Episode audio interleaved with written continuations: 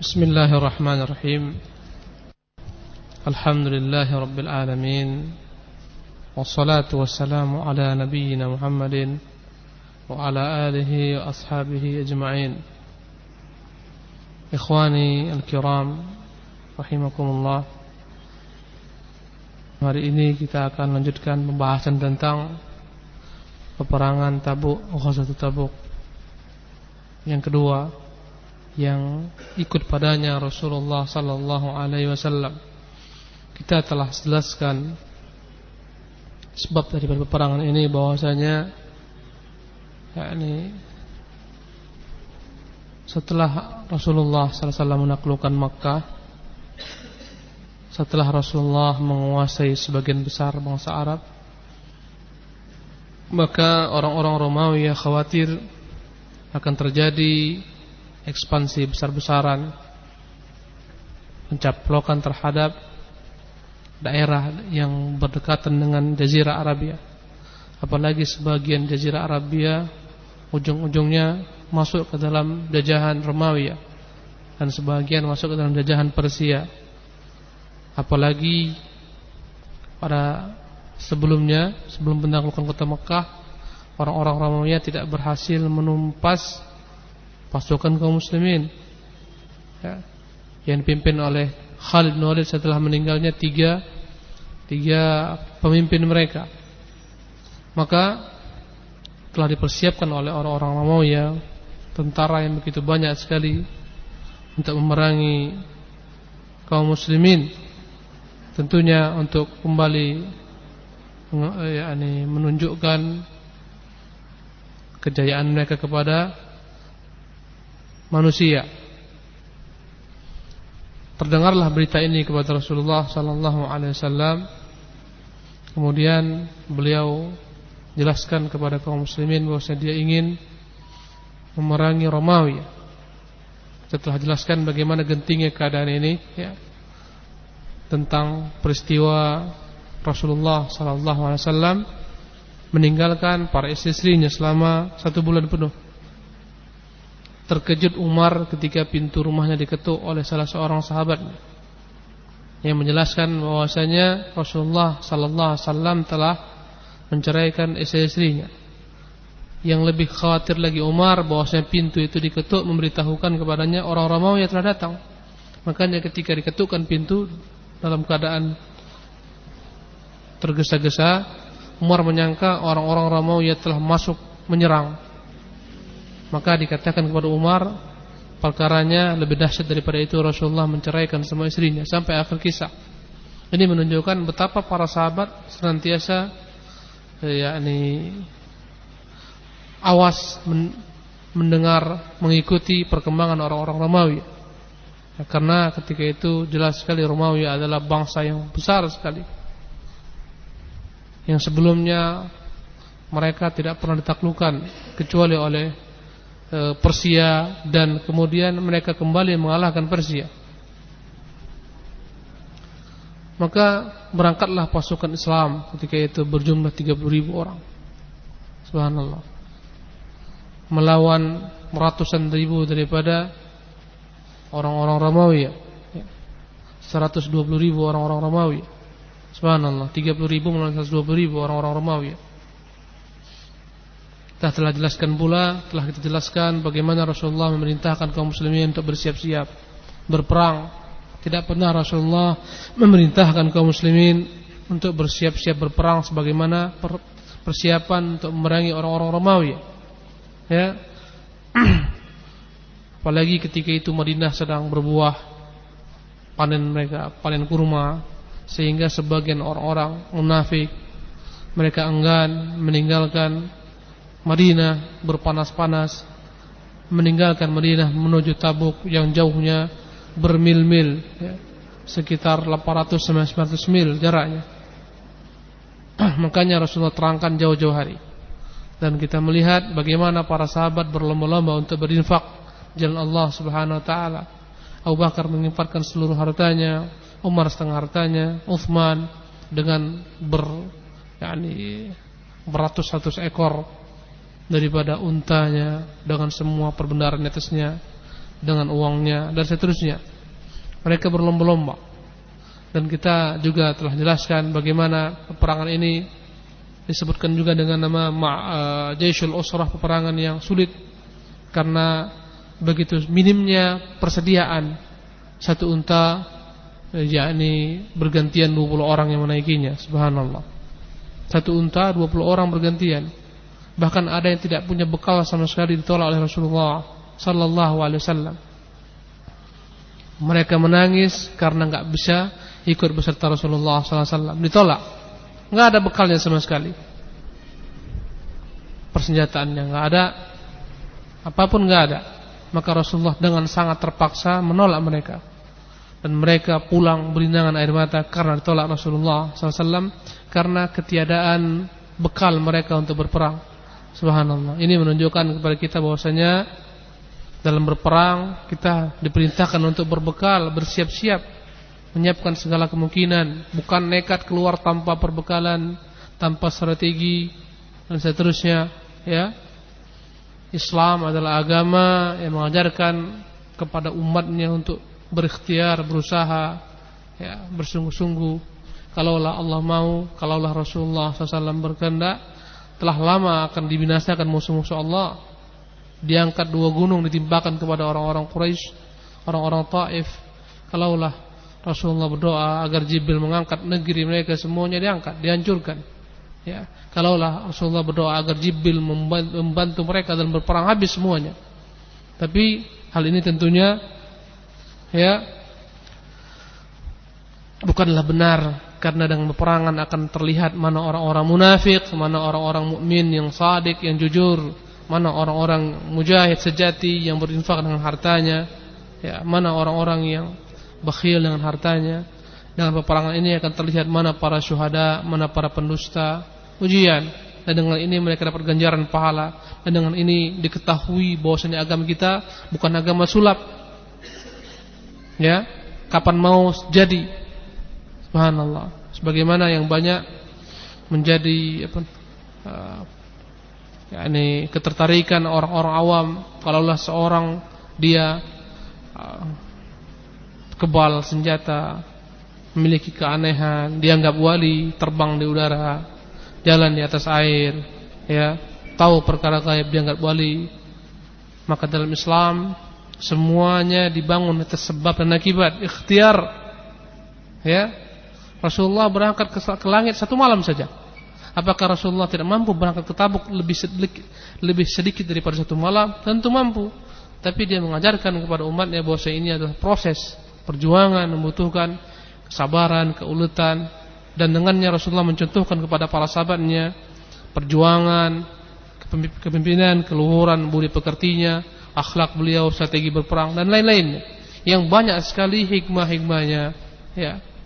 Maka tidak benar kalaulah kita menganggap kaum muslimin menang kalau mereka punya ilmu kebal, mereka bisa terbang. Enggak benar. Mempan dengan pisau enggak. Umar itu tertikam, matinya ditikam. Utsman terbunuh dan lain-lainnya, ya. Maka Islam itu menjadi jaya bukan gara-gara sulap, bukan gara-gara mukjizat sebagaimana umat-umat terdahulu. Ya. Semuanya dengan mukjizat tidak. Tapi dibangun di atas kerja keras, ikhtiar, keilmiahan agama ini terletak pada pada hukumnya, syariatnya, perintah-perintahnya, larangannya. Cukuplah Al-Quran sebagai mujizat yang kekal sepanjang zaman yang beritakan kepada kita bagaimana umat terdahulu para sahabat mereka telah berjuang untuk Islam. Singkat cerita, berangkatlah pasukan kaum muslimin menuju Tabuk. Rasulullah sallallahu alaihi wasallam yakni perintahkan Ali Rasulullah sallallahu alaihi wasallam perintahkan Muhammad bin Maslamah Al-Ansari menggantikan beliau menjadi imam bagi kaum muslimin yang tinggal di kota Madinah. Ya, yang lemah tentunya yang punya uzur. Kemudian untuk menjadi pengayom seluruh keluarga Rasulullah SAW baik anak-anaknya maupun istrinya ditunjuk Rasulullah Ali bin Abi Thalib untuk berdiam di kota Madinah. Ketika Ali Diperintahkan Rasulullah SAW untuk berdiam di kota Madinah menjaga kerabat Rasulullah SAW karena sebagian besar pergi keluar, maka timbullah isu-isu desas-desus dari orang-orang munafik bahwasanya Rasulullah mengistimewakan anak pamannya. Maka begitu murkanya murkanya Ali bin Abi Thalib sehingga dia kejar pasukan Rasulullah SAW.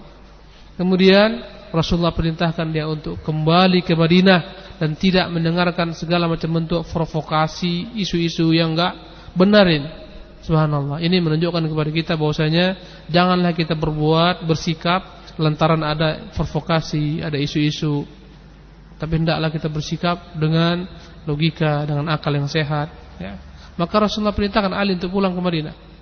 Kata Rasulullah, "Ala tarḍa an takuna minni bimanzilati Harun min Musa?" illa annahu la nabiyya ba'di. Tidakkah engkau mau, tidakkah engkau ridha jika engkau posisimu bagiku sebagaimana posisi Harun bagi Musa? Bedanya tidak ada nabi setelahku kata Rasulullah sallallahu alaihi wasallam. Berangkatlah Rasulullah menuju arah utara. Bermaksud untuk ke Tabuk. Dengan pasukan yang jumlahnya 30 ribu orang. Subhanallah. Ini menunjukkan betapa cepatnya tersebar Islam. Pada Fathu Makkah kaum muslimin ya hanyalah membawa yakni 10 ribu orang saja.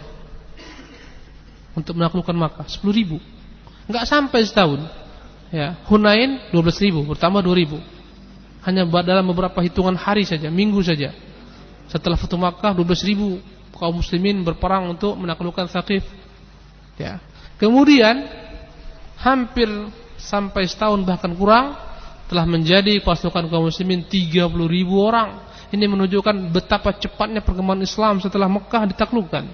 Subhanallah. Berangkatlah kaum muslimin. Apalagi kelak ketika haji wada. Subhanallah. Ya. Tahun berikutnya Rasulullah SAW haji dengan seluruh kaum muslimin yang jumlahnya 100 ribu orang. Bahkan 144 ribu orang. Subhanallah betapa cepatnya tersebar Islam. Dakwah Rasulullah ya 10 tahun di kota Madinah membuahkan hasil yang gilang gemilang. Subhanallah. Dengan keuletan beliau, kesabaran beliau yang didukung oleh para sahabat-sahabatnya, subhanallah. Maka berbondong-bondong manusia memeluk agama Allah Subhanahu wa taala.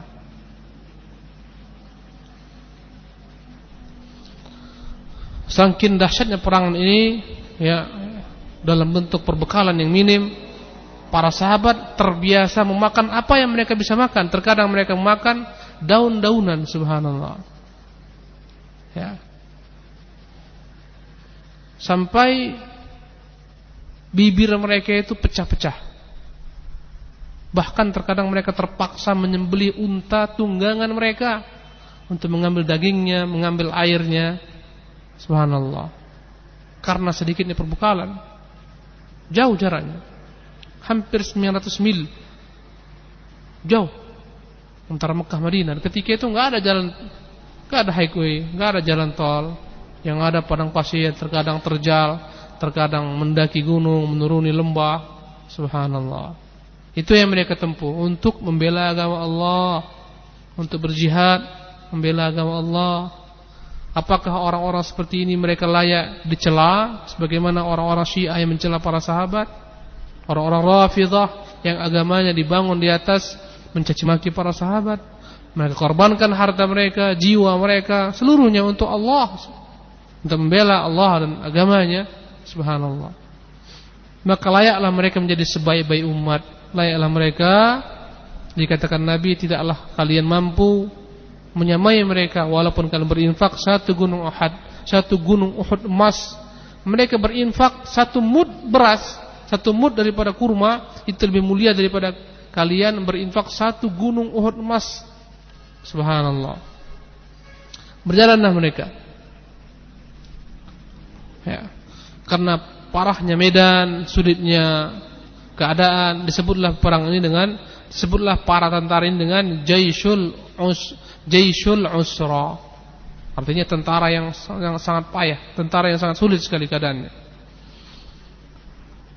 Mereka berjalan melalui tempat hujur yakni negeri kaum Samud yang dibinasakan oleh Allah Subhanahu wa taala.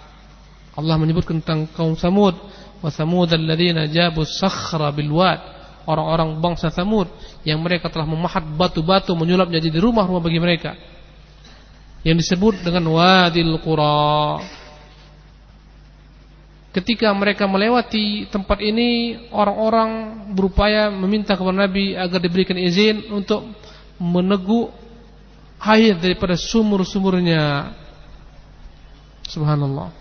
Masih ada bekas-bekas sampai sekarang.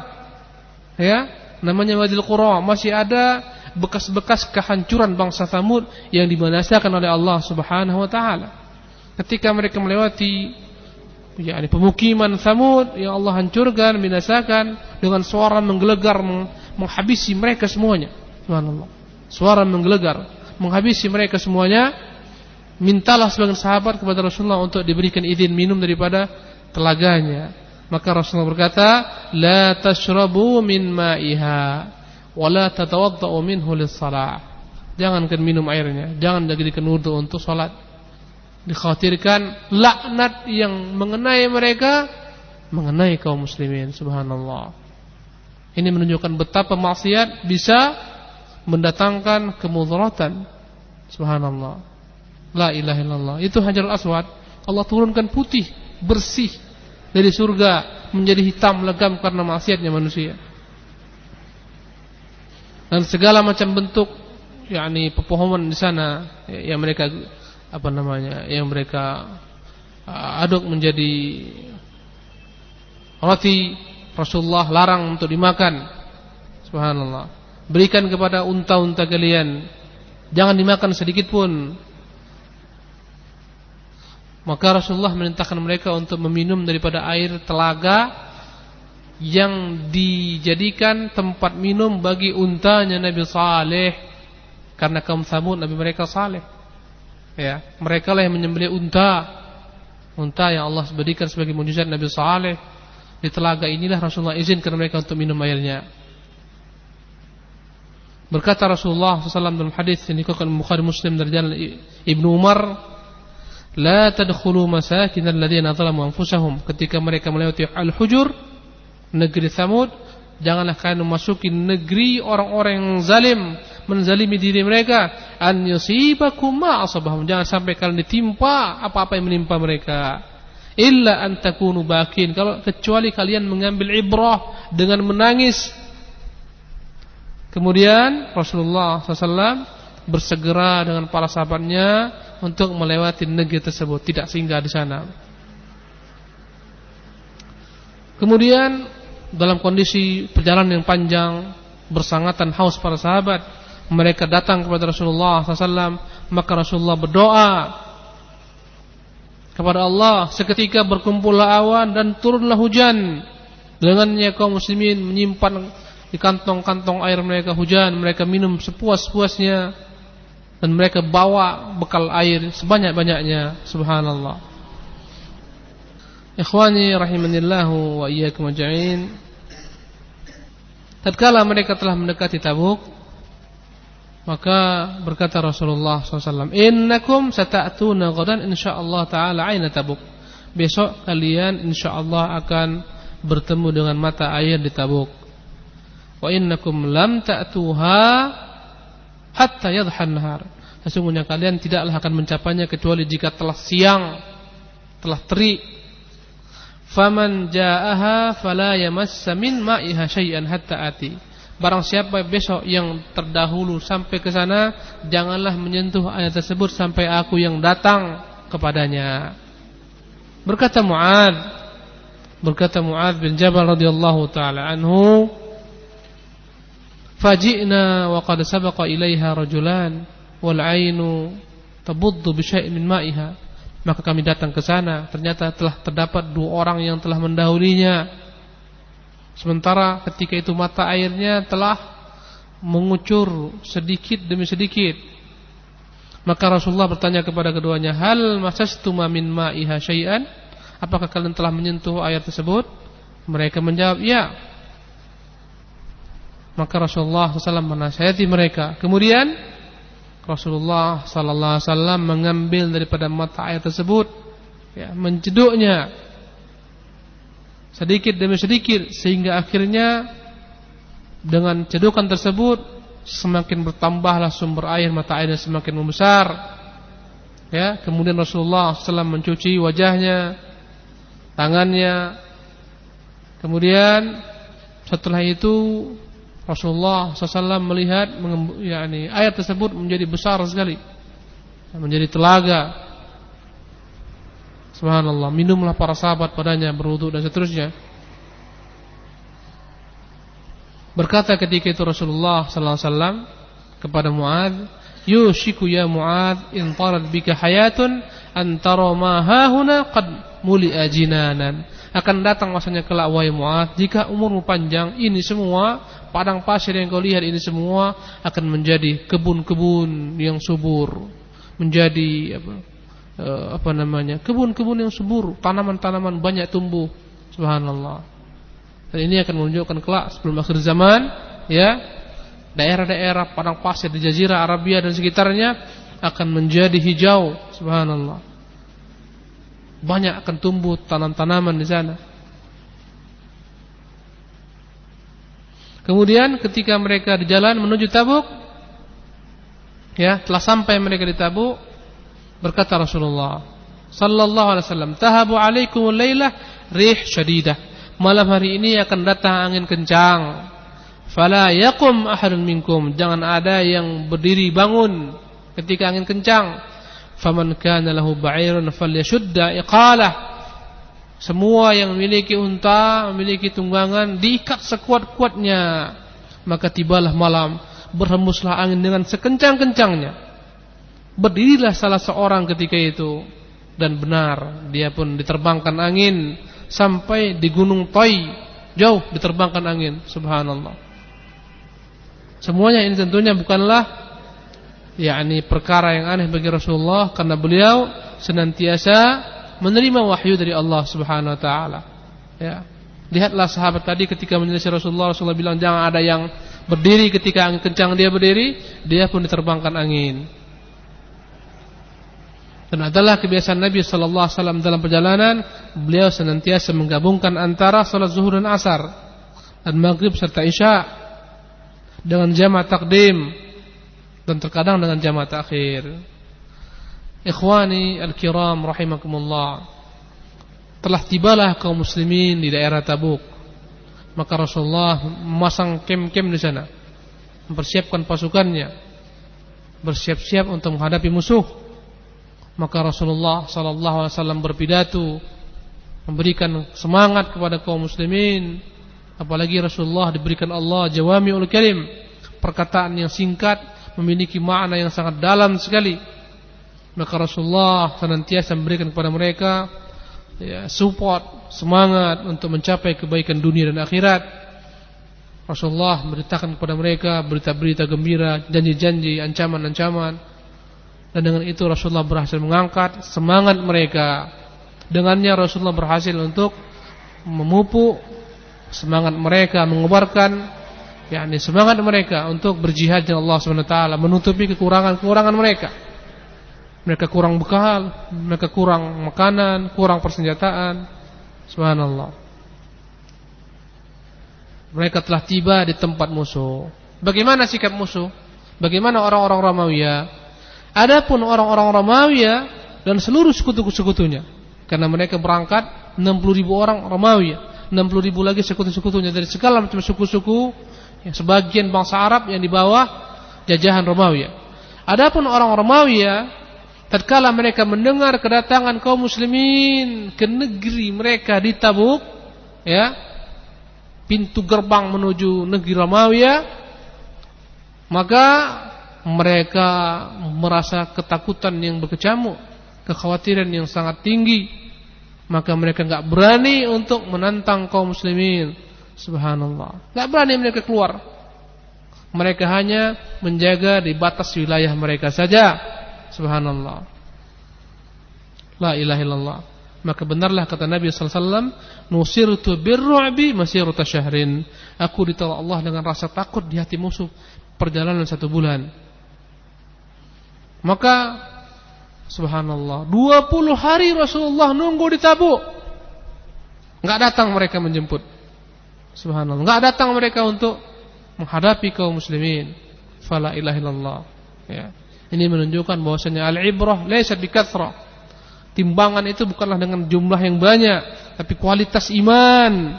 Apa gunanya kualitas kuantitas yang banyak jika sampah-sampah semua? Sebagaimana orang Romawi ini, sampah-sampah semua, enggak ada artinya. Khawatir mereka takut, enggak berani keluar. Subhanallah. 30 ribu orang melawan 120 ribu orang enggak masuk akal. Berlipat-lipat ganda. Tapi kalaulah iman telah menetap dalam hati seseorang, akan melahirkan berbagai macam keajaiban-keajaiban. Fala ilaha illallah. Tentunya hal ini memberikan dampak yang sangat positif sekali terhadap kaum muslimin.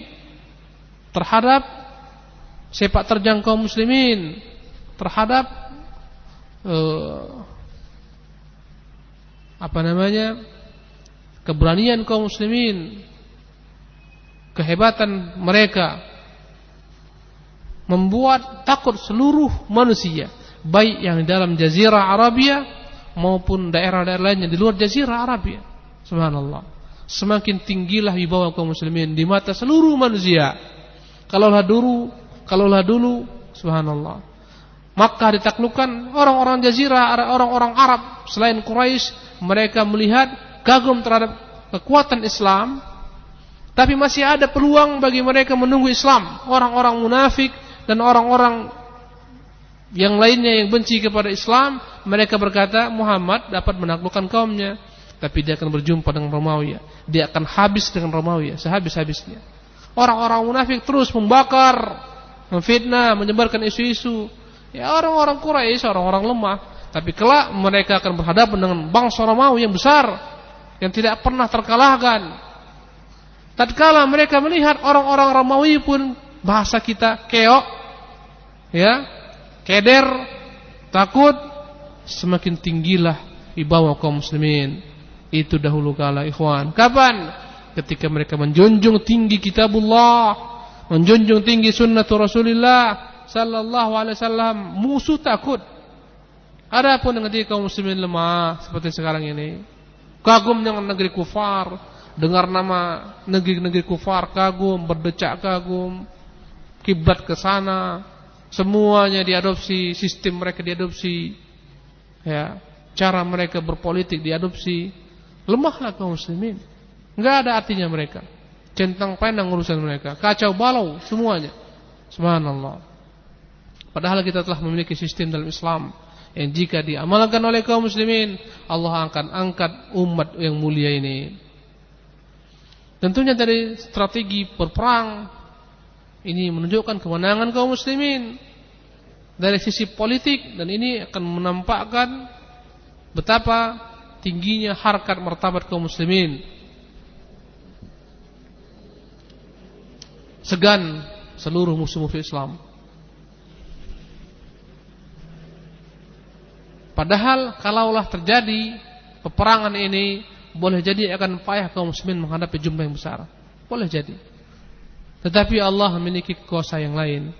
Allah telah menentukan yang lain. Subhanallah. Datanglah yakni Yohanna bin Raubah penguasa Ailah daerah Filipina, daerah-daerah Palestina datang meminta kepada Rasulullah sallallahu alaihi wasallam genjatan senjata meminta berdamai kepada kaum muslimin. Maka Rasulullah menerima mereka menjadi mitra Rasulullah. Di bawah Rasulullah jangan syarat mereka harus membayar jizyah, upeti. Subhanallah. Bukan saja orang-orang Ailah datang, juga datang orang-orang Jarba, orang-orang Azrah. Mereka semua minta kepada kaum muslimin mengikat perjanjian agar semuanya mereka di bawah perlindungan kaum muslimin dan dengan konsekuensi mereka membayar upeti subhanallah per orangnya.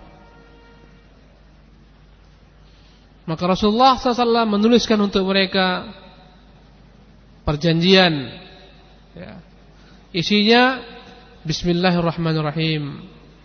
Amanatun minallahi wa Muhammadin an-nabiyyi Rasulillah li Yuhannah bin Raubah wa ahli Ailah. Inilah dia Bismillahirrahmanirrahim. Inilah dia perjanjian bahwasanya akan ada jaminan keamanan daripada Allah dan dari Muhammad nabinya Rasulullah kepada Yohanna bin Raubah dan seluruh penduduk Ailah sufunuhum wa sayyaratuhum fil barri wal bahri lahum zimmatullah wa zimmatu Muhammad an-nabi seluruh kendaraan mereka yang di laut ya kafilah mereka yang darat seluruhnya aman di bawah perlindungan Allah di bawah perlindungan Muhammad an-nabi ومن كان معه من أهل الشام وأهل البحر فمن أحدث منهم حدثا فإنه لا يحول ماله دون نفسه ini yakni jaminan keselamatan berlaku bagi orang-orang yang menyertainya dari ahli Syam dan penduduk sekitar lautan di sana. Barang siapa yang membuat kegaduhan maka tiada guna hartanya sedikit jua pun ya, tidak dapat hartanya membebaskan jiwanya.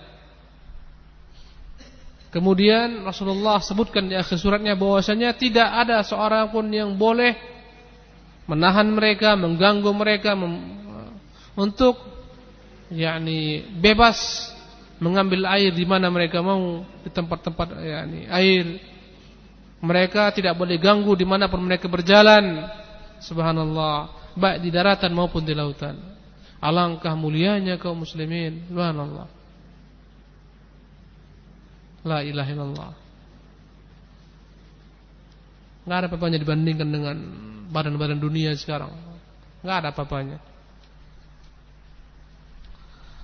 Kemudian Rasulullah sallallahu alaihi mengutus Khalid bin Walid ke pemimpin Daumatul Jandal yang bernama Ukaidar dengan membawa 400 lebih 420 orang pasukan berkuda. Berkata Rasulullah kepada Khalid, "Ya Khalid, sungguhnya Ukaidar dia senang sekali gemar berburu, berburu sapi, ya, sapi liar." Maka datanglah Khalid ke Daumatul Jandal.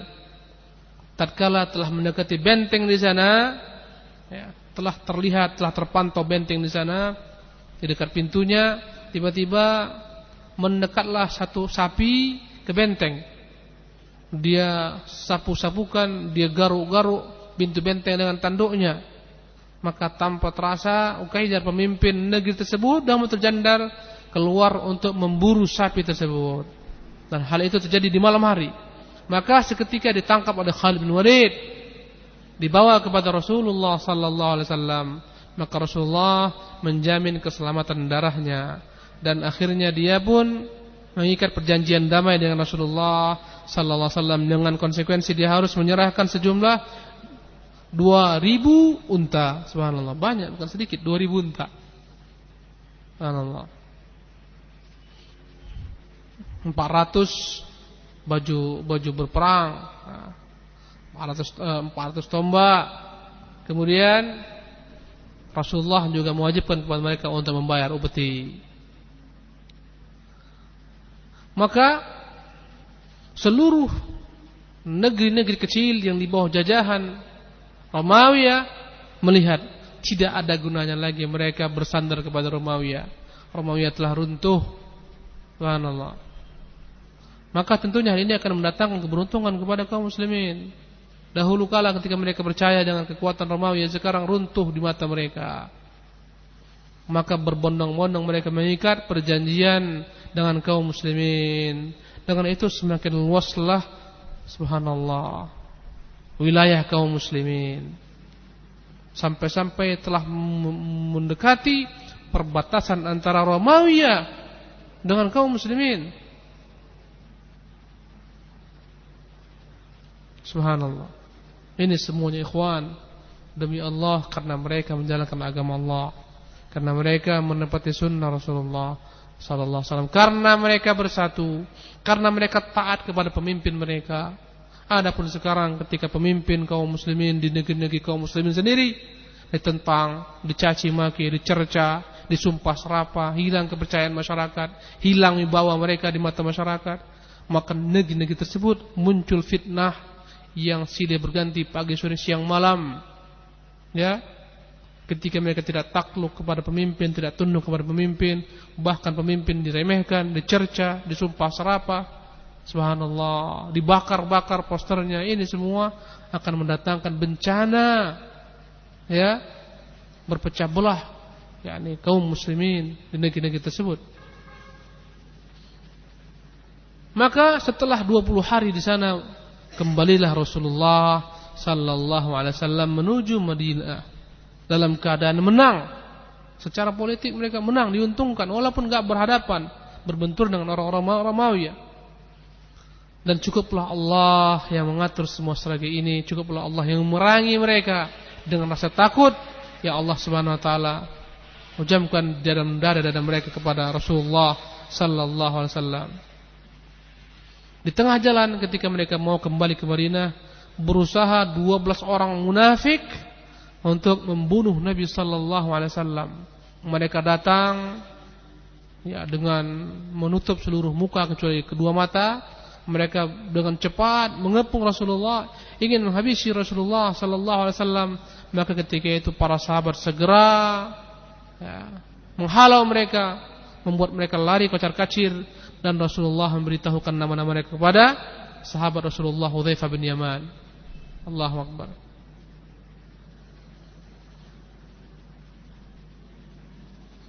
Karena itulah Allah menyebutkan dalam kitab yang mulia tentang peristiwa ini wahammu bima lam yanalu.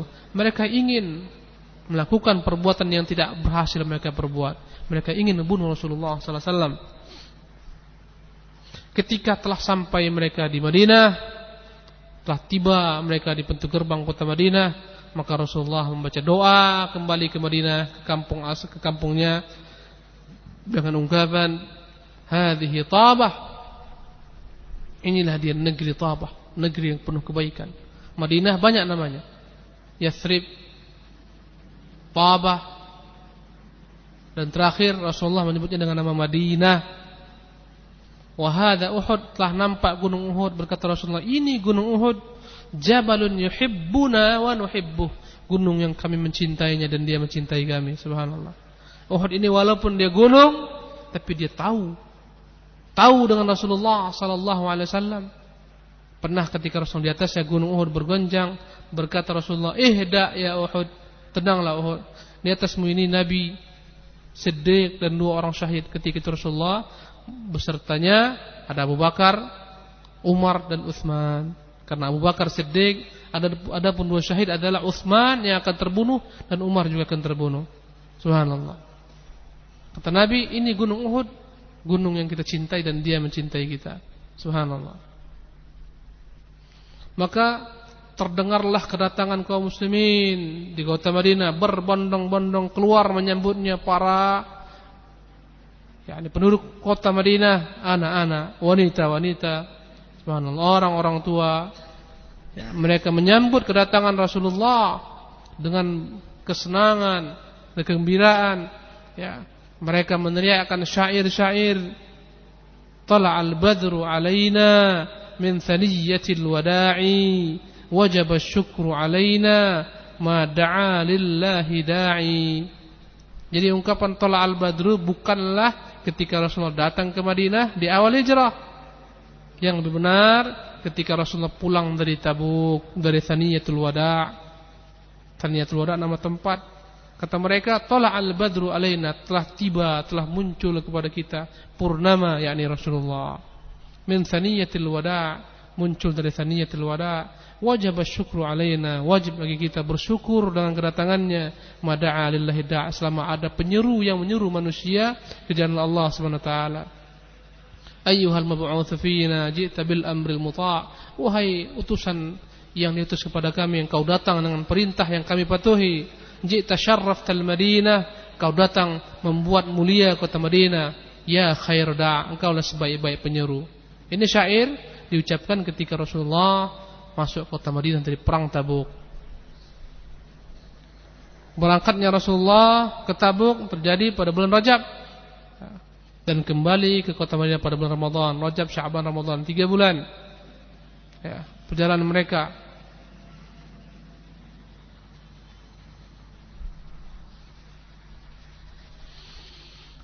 Tetapi diperhitungkan harinya sejumlah 50 hari mereka di sana. Kemudian ikhwani rahimakumullah kita akan berbicara tentang orang-orang yang tidak ikut berperang. Yang dalam bahasa Arab yang disebut al-mukhallafun. Maka peperangan Tabuk ini adalah merupakan peperangan yang dengannya terang benderang benang-benang kemunafikan dengan benang-benang keimanan. Akan nyata dengannya mana orang-orang munafik, mana orang-orang yang beriman. Subhanallah. Karena ini perang adalah merupakan ujian yang berat. Akan terlihat mana orang-orang beriman kepada Allah dan Nabi-Nya, mana mereka yang kufur kepada Allah dan Nabi-Nya. Karena itulah Allah menyebutkan dalam firman yang mulia, "Ma kana Allahu liyadharal mu'minina 'ala ma antum 'alaihi hatta yamizal khabitha minat thayyib." Tidaklah Allah membiarkan kalian orang-orang beriman dengan segala macam problema kalian dengan orang-orang munafik sampai akhirnya Allah berhasil memisahkan antara yang jelek dengan yang baik. Berpisahlah ketika itu. Yang baik yang ikut berperang, yang jelek tinggal di Madinah, mereka lah orang-orang munafik. Allahu Akbar. Tinggallah orang-orang munafik. Maka jadilah tanda kemunafikan dengan meninggalkan peperangan ini, tidak ikut berperang dengannya, dengan Rasulullah. Setiap orang yang tidak ikut berperang dianggap munafik kecuali jika dia punya uzur. Makanya ketika ada sahabat-sahabat yang menyebutkan ya Rasulullah si fulan tertinggal gak ikut. Rasulullah hanya berkata da'uhu, biarkan dia. Fa in yakun fihi khairun sayulhiquhu Allah. Kalau dalam dirinya ada kebaikan Allah pasti akan membuat dia berangkat mengejar kita. Wa in yakun ghairu dzalika faqad arahakum min. Kalaulah mereka tidak ada kebaikan pada mereka, maka Allah telah membuat kalian dapat beristirahat dari kejahatan mereka. Maka tidaklah tinggal kecuali orang-orang yang dapat uzur, cacat, sakit. Ya. Seperti Ibnu Maktum yang buta, ya. Dan yang lain-lainnya, anak-anak, wanita dan orang-orang munafik yang mendustakan Allah dan Rasulnya. Ya, yang mereka sengaja mencari-cari alasan untuk tidak ikut berperang. Ada yang minta izin dan ada yang tidak minta izin sama sekali. Ada yang berkata kepada Rasulullah, "Inna buyutana aurah." Ya Rasulullah, rumah kami enggak ada yang jaga, kaum laki-lakinya enggak ada, biarkan kami tinggal. Padahal bukan itu alasannya yuriduna illa firara. Sebenarnya mereka hanya mau melarikan diri dari peperangan. Takut kematian. Ada datang Abdullah bin Ubay bin Salul pemimpin orang munafik. Ya Rasulullah biarkan aku tinggal. Karena aku nggak sanggup berangkat menghadapi orang-orang Romawi ya. Aku nggak tahan melihat perempuan-perempuan orang Romawi yang cantik-cantik. Alasan yang dibuat-buat subhanallah. Ya. La ilaha illallah Tidaklah tinggal di Madinah kecuali orang-orang munafik dan orang-orang yang memiliki uzur serta tiga orang sahabat Rasulullah SAW yang tidak punya alasan mereka tertinggal sebagai bentuk pelajaran kepada kaum muslimin lainnya. Subhanallah. Kemudian Allah menerima taubat mereka yang tiga ini. Ketika Rasul sampai di Madinah, beliau masuk ke masjid. Dia sholat di sana dua rakaat dan ini sunnah yang ditinggalkan setelah pulang dari safar, seorang seseorang hendaklah terlebih dahulu kembali ke masjid sebelum tiba ke rumahnya. Kemudian dia duduk menghadap manusia. Maka datanglah berbondong-bondong orang munafik yang tidak ikut perang. Masing-masing mengemukakan alasan-alasan. Mereka bersumpah demi Allah ya Rasulullah, demi Allah. Bersumpah mereka. Terbiasa orang-orang munafik bersumpah ya sumpah-sumpah palsu maka Rasulullah menerima semua alasan mereka Tidak mempertanyakan apa yang mereka simpan dalam hati mereka. Ya, Rasulullah memaafkan mereka, memintakan untuk mereka ampunan. Allah Rasulullah serahkan urusan hati mereka kepada Allah Subhanahu wa taala. Adapun yang ketiga orang ini, Ka'ab bin Malik, Mararah bin Rabi', Hilal bin Umayyah, mereka lebih memilih untuk jujur. Subhanallah. Ceritanya sangatlah indah sekali antum lihat bagaimana yakni Ka'ab bin Malik mengkisahkan. Kata Ka'ab ketika itu tidak pernah aku lebih lapang daripada hari-hari sebelumnya. Ya. Aku sangatlah lapang, semuanya bekal-bekal ada. Ya. Tapi entah kenapa terus-menerus aku tidak mau menyiapkan bekal. Berkali-kali diperintahkan oleh Rasulullah agar kaum muslimin berbekal, aku nggak siap-siapkan bekal.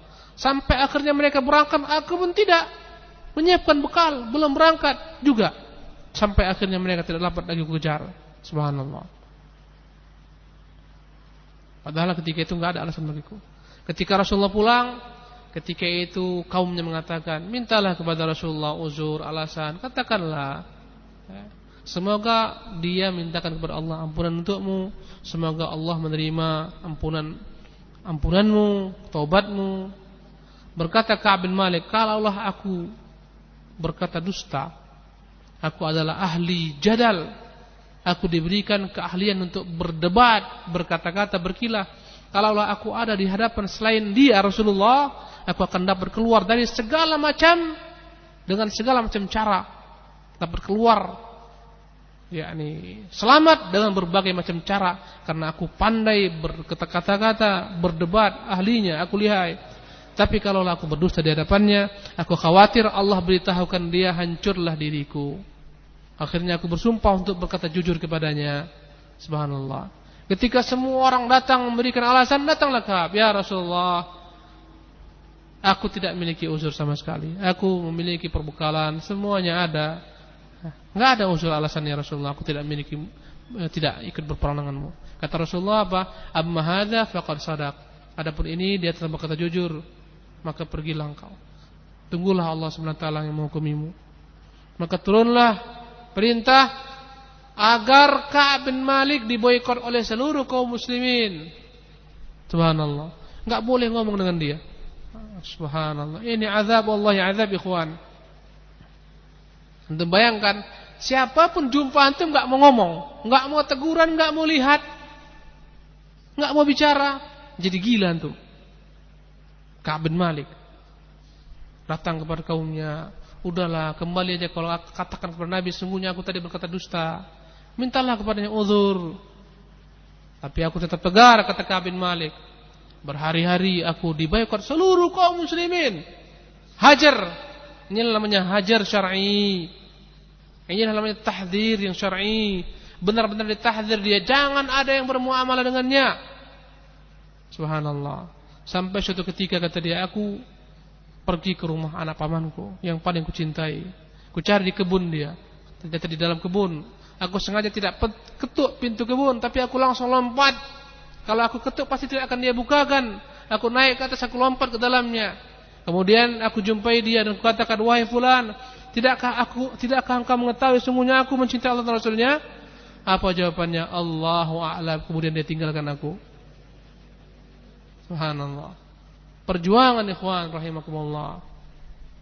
Pada hari ke-40 kata Rasulullah beritahukan Ka'ab supaya istrinya pun meninggalkannya, enggak boleh gabung sama istrinya lagi. Bertanya Ka'ab, subhanallah. Apakah kau harus menceraikannya? Tidak. Yang jelas dia harus meninggalkan Tinggal sendiri, istri pun nggak ada sama dia lagi. Nggak ada. Adapun dua temannya tadi, Mararah bin Rabi' dan Hilal bin Umayyah, mereka minta kepada Rasulullah karena mereka telah tua, agar istrinya tetap berkhidmat kepadanya karena nggak ada yang berkhidmat. Akhirnya Rasulullah berikan wudhu. Adapun Kaab masih lebih muda, istrinya pun meninggalkannya. Sampai pada hari ke-50 datanglah taubat daripada Allah Subhanahu wa taala menerima taubat ketiga orang ini. Allahu Akbar. Maka berkata Ka'ab bin Malik, ketika itu aku ada di atas rumahku pada waktu pagi hari. Ya. Tiba-tiba aku mendengar dari jauh, Abshir ya Ka'ab, bergembiralah Ka'ab. Aku yakin sungguhnya telah datang betul Allah Subhanahu wa taala. Ketika itu ada dua orang kaum muslimin yang berlama memberitakan berita gembira ini. Yang pertama naik kuda, yang kedua naik ke puncak gunung. Ternyata suara yang di puncak gunung lebih dahulu sampai kepadaku. Maka ketika mereka sampai di kepadaku, segera aku lepaskan pakaianku, aku pinjam pakaian tetangga, akan berangkat menuju Rasulullah sallallahu alaihi wasallam. Sampai di masjid, kaum muslimin semuanya bergembira, mereka tersenyum, dan ketika itu mereka mulai datang menyambutku mengatakan bergembiralah wahai Ka'ab bin Malik pada hari yang paling baik semenjak engkau dilahirkan oleh ibumu. Berkata Ka'ab sejak saat itu aku berjanji tidak akan pernah berdusta sepanjang hidupku. Dan aku yakin kejujuran inilah yang menyelamatkan diriku. Ini ceritanya ikhwan rahimakumullah antum bisa lihat dalam kitab-kitab sahih Bukhari dan lain-lainnya ikhwannya rahimakumullah demikianlah pembahasan kita hari ini insyaallah taala ya kita akan lanjutkan kajian kita ini ya. Dan mungkin dalam dua tiga pertemuan lagi akan selesailah pembahasan kita tentang sirah yang mulia ini. Semoga Allah SWT menjadikan kita sebagai orang-orang yang berupaya mengikuti jejak Rasulullah dan para sahabat yang mulia. Wassallallahu wasallam ala nabiyina Muhammadin wa akhir da'wana alhamdulillahi rabbil alamin. Wassalamualaikum warahmatullahi wabarakatuh.